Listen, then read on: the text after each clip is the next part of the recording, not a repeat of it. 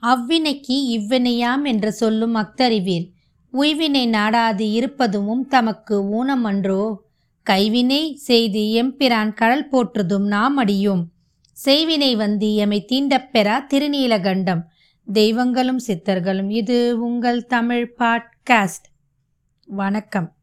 இன்னைக்கு நம்ம சிவ மகாபுராணம் ஞான சம்ஹிதை பகுதி ஒன்பதை பார்க்க போகிறோம் சிவபெருமான் யோகமும் மன்மதன் மூட்டிய மோகமும். தேவர்கள் அனைவரும் பிரம்மனை கும்பிட்டு தலைகுனிந்து நின்றார்கள். அப்பொழுது நான்முக பிரம்மன் அத்தேவர்களை பார்த்து ஆமரர்களே நீங்கள் எதற்காக இங்கே வந்தீர்கள்? உங்களுக்கு என்ன துன்பம் நேரிட்டது? என்று கேட்டார். தேவர்கள் அனைவரும் ஒன்று கூடி தாரகாசுரனால் நாங்கள் அனுபவிக்கும் துன்பம் தங்களுக்கு தெரியாததா? அந்த துன்பத்தை தயவு செய்து தீர்க்க வேண்டும் என்றார்கள்.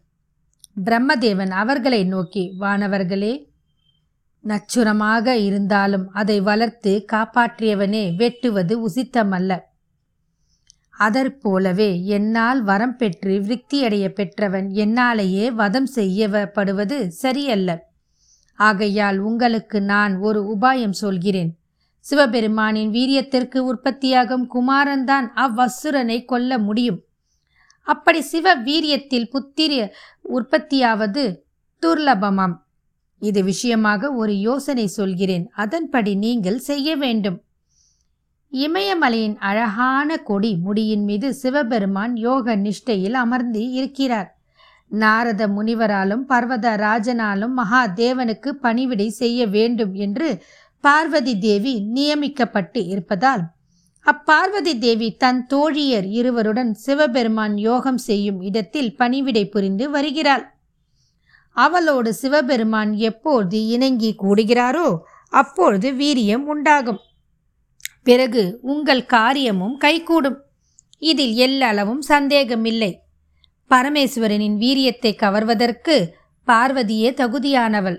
அவளை அன்றி வேறு அந்நிய பெண்களால் அது இயலாது. எனவே அதற்கேற்ற உபாயங்களை நீங்கள் கையாள முயலுங்கள். அப்பொழுதுதான் உங்களுக்கு காரிய சித்தி உண்டாகும் என்றார். பிரம்மாவின் யோசனையை கேட்டதும் தேவர்கள் ஒருவரோடு ஒருவர் ஆலோசித்துக் கொண்டு தேவேந்திரனிடம் சென்று நடந்தவற்றை அறிவித்தார்கள். அமராபதியே என்ன செய்தால் சிவபெருமானுக்கு பார்வதியிடம் இச்சம் ஏற்படுமோ? அதை செய்து பிரம்மனது யோசனையை நிறைவேற்றுவது உமது பொறுப்பு என்று சொல்லிவிட்டு தேவர்கள் தம் இருக்கைகளை அடைந்தார்கள். தேவர்கள் சென்றதும் தேவேந்திரன் மன்மதனை நினைத்தான். உடனே மன்மதன் தன் தேவியான ரதியோடு இந்திரன் முன்னால் வந்து நின்று வணங்கி தேவராஜரே நீங்கள் ஏன் என்னை நினைத்தீர்கள்? அதை சொல்லுங்கள். அந்த வேலையை செய்வதற்கே நான் வந்திருக்கிறேன் என்று சொல்லிவிட்டு மௌனமாக இருந்தான். இந்திரன் மன்மதனை நோக்கி மீன கொடி உடையவனே இப்பொழுது எந்த காரியம் வந்துள்ளதோ அது உன்னால் செய்யக்கூடியதாகும். எவ்வினவை என் காரியங்களோ அவையெல்லாம் உன் காரியங்கள் தவிர வேறு இல்லை. எனக்கு நண்பர்கள் பலர் உண்டு. ஆயினும் காமதேவனான உனக்கு இணையான நண்பன் எப்பொழுதும் எனக்கு இருந்தது இல்லை. போர்க்களத்தில் எனக்கு பயன்படுத்துவதற்காக பிரம்மதேவனால் என் வஜ்ராயுதம் சிருஷ்டி செய்யப்பட்டது. மாறான உன்னை மற்றொரு அஸ்திரமாக பிரம்மனே நியமித்தார். இரு இந்த இரண்டு அஸ்திரங்களில் வஜ்ராயுதம் ஹிம்சிக்கும் இயல்புடையது. ஆனால் காமதேவனான நீயோ இன்பம் விளைவிக்கும் இயல்பு உடையவன். மன்மதனை இவ்விரண்டு அஸ்திரங்களில் நீயே சிறந்தவன். நீயே ஆற்றல் மிகுந்தவன். ஏனென்றால் என் வஜ்ராயுதம் பயனின்றி போனாலும் போகும். ஆனால் பஞ்சபான மன்மதனான நீயோ ஒரு சமயத்திலும் பயனளிக்காமல் இருக்க மாட்டாய். இப்பொழுது நேர்ந்துள்ள நோக்கத்தை சாதிக்க நீயே தகுதியானவன். உன்னை தவிர மற்றவர்களால் அதை செய்ய முடியாது. உலகத்தில் வள்ளலுக்கு வறுமை வந்துள்ள போதும் சூராதி சூரனுக்கு போர்க்களத்திலும் நற்பயனுக்கு அபாய நெருக்கடியிலும் புருஷனுக்கு அசக்தி காலத்திலும் பெண்களுக்கும் நற்குலத்தில் பிறந்தவர்களுக்கும் ஆபத்து காலத்திலும் தொல்லைகள் மூழும்போதும் மனிதர்களால் பரீட்சை உண்டாகிறது. ஓ நற்பிற் சிறந்த ரதி காந்தனே இப்போது உன் சம்பந்தமான பரீட்சை ஏற்பட்டுள்ளது. இந்த காரியம் எனக்கு மட்டும் சுகம் அளிப்பதல்ல. தேவர்கள் அனைவருக்குமே சுகத்தை கொடுக்கத்தக்கது. இந்த விஷயமாக நானே யோசிப்பதால் இந்த சுபமான காரியத்தை நீயே செய்ய வேண்டும். இவ்வாறு தேவேந்திரன் சொன்னதை கேட்ட மன்மதன் புன்னகையோடு இந்திரனை நோக்கி தேவ அதிபரே தேவேந்திரனே நம் இருவருக்கும் வேதம் இல்லை ஆகையால் நீர் ஏன் இப்படி சொல்ல வேண்டும்? உலகத்தில் உபகாரம் செய்பவன் நான். செய்யும் செயலால் தான் தன்னை தெரியப்படுத்திக் கொள்கிறேனே தவிர வெறும் வாய்ப்பேச்சால் தெரியப்படுத்துவதில்லை. எவன் ஒரு வேலையை தானே செய்ய முடிக்க திறமையுள்ளவன் என்று விளக்கமாக வாய்விட்டு சொல்கிறானோ அவன் எந்த வேலையை செய்ய போகிறான்? அப்படி வாய்விட்டு சொல்வது உசிதமல்ல என்றாலும் நான் சொல்வதை கேளும். உம்முடைய பதவியை பறித்து கொள்வதற்காக எவன் உக்கிரமாக தவம் செய்கிறானோ அவனை ஒரே க்ஷணத்தில் பெண்ணின் கடைக்கண் பார்வையாலும் என் காம பார்வையாலும் வீழ்த்தி விடுகிறேன். அவன் தேவனாயினும் ராட்சசனாயினும் ஏன் மகா முனிவனாயினும் அவனை ஷன நேரத்தில் காம இச்சைக்கு ஆளாக்கி வீழ்த்தி விடுகிறேன். இப்போது உமது வஜ்ராயுதத்தையும் இதர் இதர போர்க்கருவிகளையும் தூர எறிந்துவிடும் உமக்கு மிகவும் நண்பனும் மன்மதுமான நான் வந்திருக்கிறேன். மன்மதன் நான். என்றபோது அக்கருவிகள் என்ன வெற்றியை தரப்போகின்றன? யோகமூர்த்தியான சிவபெருமானை கூட என் காமபானங்களுக்கு இலக்காக்கி விடுவேன் என்றால் மற்றவர் விஷயத்தில் என் வெற்றியை பற்றி கேட்கவும் வேண்டுமா? என்று பெருமையோடு சொன்னான். உடனே இந்திரன் உற்சாகம் அடைந்து மன்மதா நான் எந்த காரியத்திற்காக உன்னை நினைத்தேனோ அந்த காரியத்தையே நீயும் சொல்லிவிட்டாய். உன்னை எதற்காக நினைத்தேன் என்பதை சொல்கிறேன் கேள். தாரகன் என்ற கூடிய அசுரன் பிரம்ம தேவரிடம் வரம் பெற்று தர்மங்களை அழைத்து அதர்மங்களை செய்து வருகிறான். உலகங்களுக்கு பெரும் துன்பமாக பீடித்து கொண்டு இருக்கிறான்.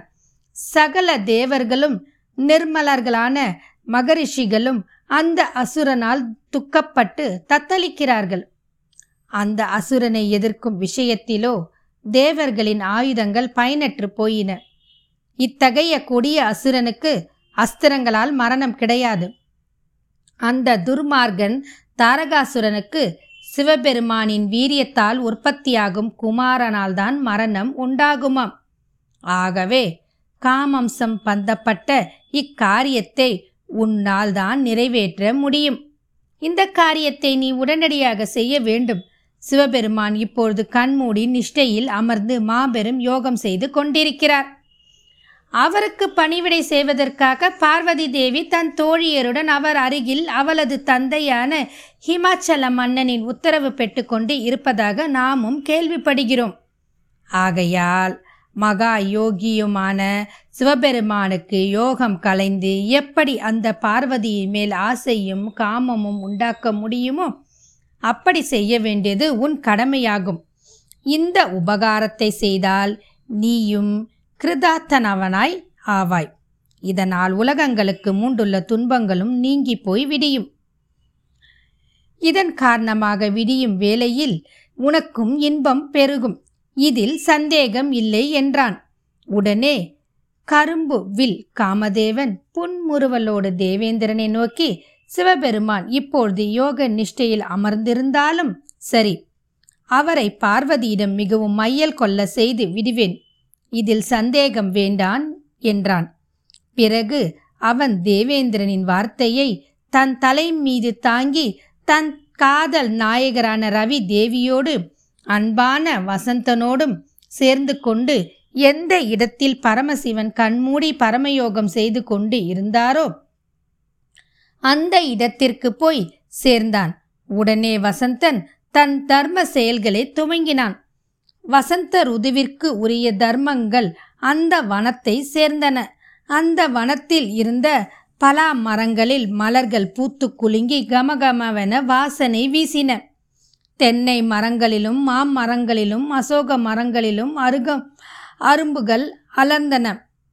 மகிழம்பூ மர மரங்களில் வண்டுகள் இன்னிசை மீட்டி மொய்த்தன. பூங்குயில்கள் கூவி மோகமூட்டின குளுமையான சந்திர கிரகணங்கள் காம வஸ்தை அடைந்தன. ஆடவர்களை கூடி கழிப்பதற்கான காலங்களில் நம் நாயகரிடம் வேட்கையோடு செல்ல வைத்தன. தென்றல் இன்னிசை பாடி இனிமையாக வீசியது. அவ்வனத்தில் இருந்த முனிவர்களும் அடக்க ஒண்ணாத காம பெருக்கை தென்றல் காற்று எங்கும் பொங்கி எழ செய்தது. மரங்களும் கற்களும் கூட மன்மதன் சக்தியை பெற்றன என்றால் தேவர்கள் மனிதர்களை பற்றி சொல்லவா வேண்டும்? யாவருடைய துன்பத்தையும் போக்குபவரான சிவபெருமான் அப்பொழுது அங்கு அகாலத்தில் வசந்த ருது தோன்றியதைக் கண்டு வியந்துவிட்டு மீண்டும் யோகத்தில் ஆழ்ந்தார். இவ்வாறு வசந்த ருது வியாபித்திருக்கும் போது மன்மதன் தன் தேவி ரதியோடு கூடியவனாய் சிவபெருமானுக்கு இடது புறத்தில் தன் கரும்பு வில்லை ஏந்தியவனாக நின்றான். அந்த நிலையில் அந்த ரதி மன்மதரைக் கண்டு யார்தான் மோகிக்க மாட்டார்கள்? அந்த சமயத்தில் பார்வதி தேவியானவள் பலவிதமான நறுமண மலர்களை சேகரித்து கொண்டு தன் தோழிகளுடன் சிவபெருமான் இருக்கும் இடத்திற்கு சிவபூஜை செய்வதற்காக வந்தாள். இந்த உலகத்தில் அதி உன்னதமான சௌந்தரியங்கள் எத்தனை உண்டோ அத்தனை அழகு கவர்ச்சிகளும் பார்வதி தேவியுடன் பொலிவுடன் நிலைத்து இருந்தன. அதோடு வசந்த ருதுவில் பூத்த புத்தில மலர்களும் மன மகிழ்ச்சியோடு அத்தேவியால் அணியப்படுமானால் அவளது பேரழகை பற்பல ஆண்டுகள் வர்ணித்தாலும் முற்றிலும் வர்ணித்த முடியுமா? யோக நிஷ்டையில் அமர்ந்திருக்கும் சிவபெருமானின் அருகே பருவ சுந்தரியாக பார்வதி தேவி எப்பொழுது நெருங்கினாலோ அப்பொழுது அவள் மீது சிவபெருமான் காதலும் மோகமும் கொல்லும்படி காமதேவனான மன்மதன் தன் கரும்பு வில்லை விலை வளைக்க முயன்றான். ஆனால் வளைக்க முடியவில்லை. உடனே அந்த வில் அவன் கையில் இருந்து நழுவி சிவபெருமானின் அருகில் போய் விழுந்தது. அதனால் சிவனார் அப்போது கரு நெய்த்தல் மலர்களைப் போல் கவர்ச்சியான கண்கள் வாய்ந்த பார்வதி தேவி மிகவும் பிரியத்தோடு சிவபெருமானை வணங்கி பூஜைகள் செய்து கொண்டே இருந்தாள். அதி அழகான உடற்பொலிவுடன் குலுங்கும் பார்வதி தேவியை சிவபெருமான் உற்று பார்த்து கவர்ச்சியுற்று அவளது வனப்பை எல்லாம் வர்ணிக்க தொடங்கிவிட்டார். இது முகமோ அல்லது முழு நிலவோ? இவை கண்களா கரு நீல மலர்களோ? இக்கண் புருவங்கள் இரண்டும் காம தேவனின் கரும்பு வில்லோ. இது அதரமோ கொவ்வை கனியோ இது நாசியோ கிளியின் மூக்கோ இது குரலோ குயிலின் ஆலாபனையோ. இது மத்தியமோ இந்த சுந்தரியின் நடையும் உருவத்தையும் மலர்களையும் ஆடைகளையும் சௌந்தரியத்தையும் என்னவென்று வர்ணிப்பது என்று பார்வதியை வர்ணித்து கொண்டே சிவபெருமான் தனது யோகத்தை விட்டுவிட்டார். அவர் பார்வதி தேவியின் மூன்றானையை எவ்வளவு நேரம் கையால் தொட்டு ஸ்பரிசித்தாரோ அத்தனை நேரமும் தேவி தூரத்திலேயே நின்று கொண்டு இருந்தாள். மங்கையர்க்குரிய நாணத்தோடு தன் அங்கங்களில் ஒளி வீச அவள் அடிக்கடி கடை விழிகளால் சிவபெருமானை பார்த்து கொண்டும் நின்றாள். அவ்விதம் பார்வதி தேவி செய்யும் சிருங்காரங்களை எல்லாம் பார்த்த சிவனார் அதிக மையல் கொண்டு ஆஹா இவளை கட்டி எனக்கு மாலிங்கனத்தை நான் அடைவேனானால் இதைவிட நான் அடையும் சுகம் வேறு உண்டோ என்று ஷன நேரம் யோசித்து நான் ஏன் மோகம் முற்றேன்? சர்வேஸ்வரனான நானே ஆனந்தத்தோடு இவளது அங்க ஸ்பரிசத்தை இச்சிப்பேனானால் வேறு எந்த சரித்திரனும் தான் எந்தெந்த அற்பச் செயல்களையும் இச்சிக்க மாட்டான் சக்திரனன் தான் எப்படி இருப்பான்? என்று மனம் திரும்பி சர்வாத்தமான சிவபெருமான் திடமான பரியங்க பந்தமாயோக பட்டத்தை தரித்தார்.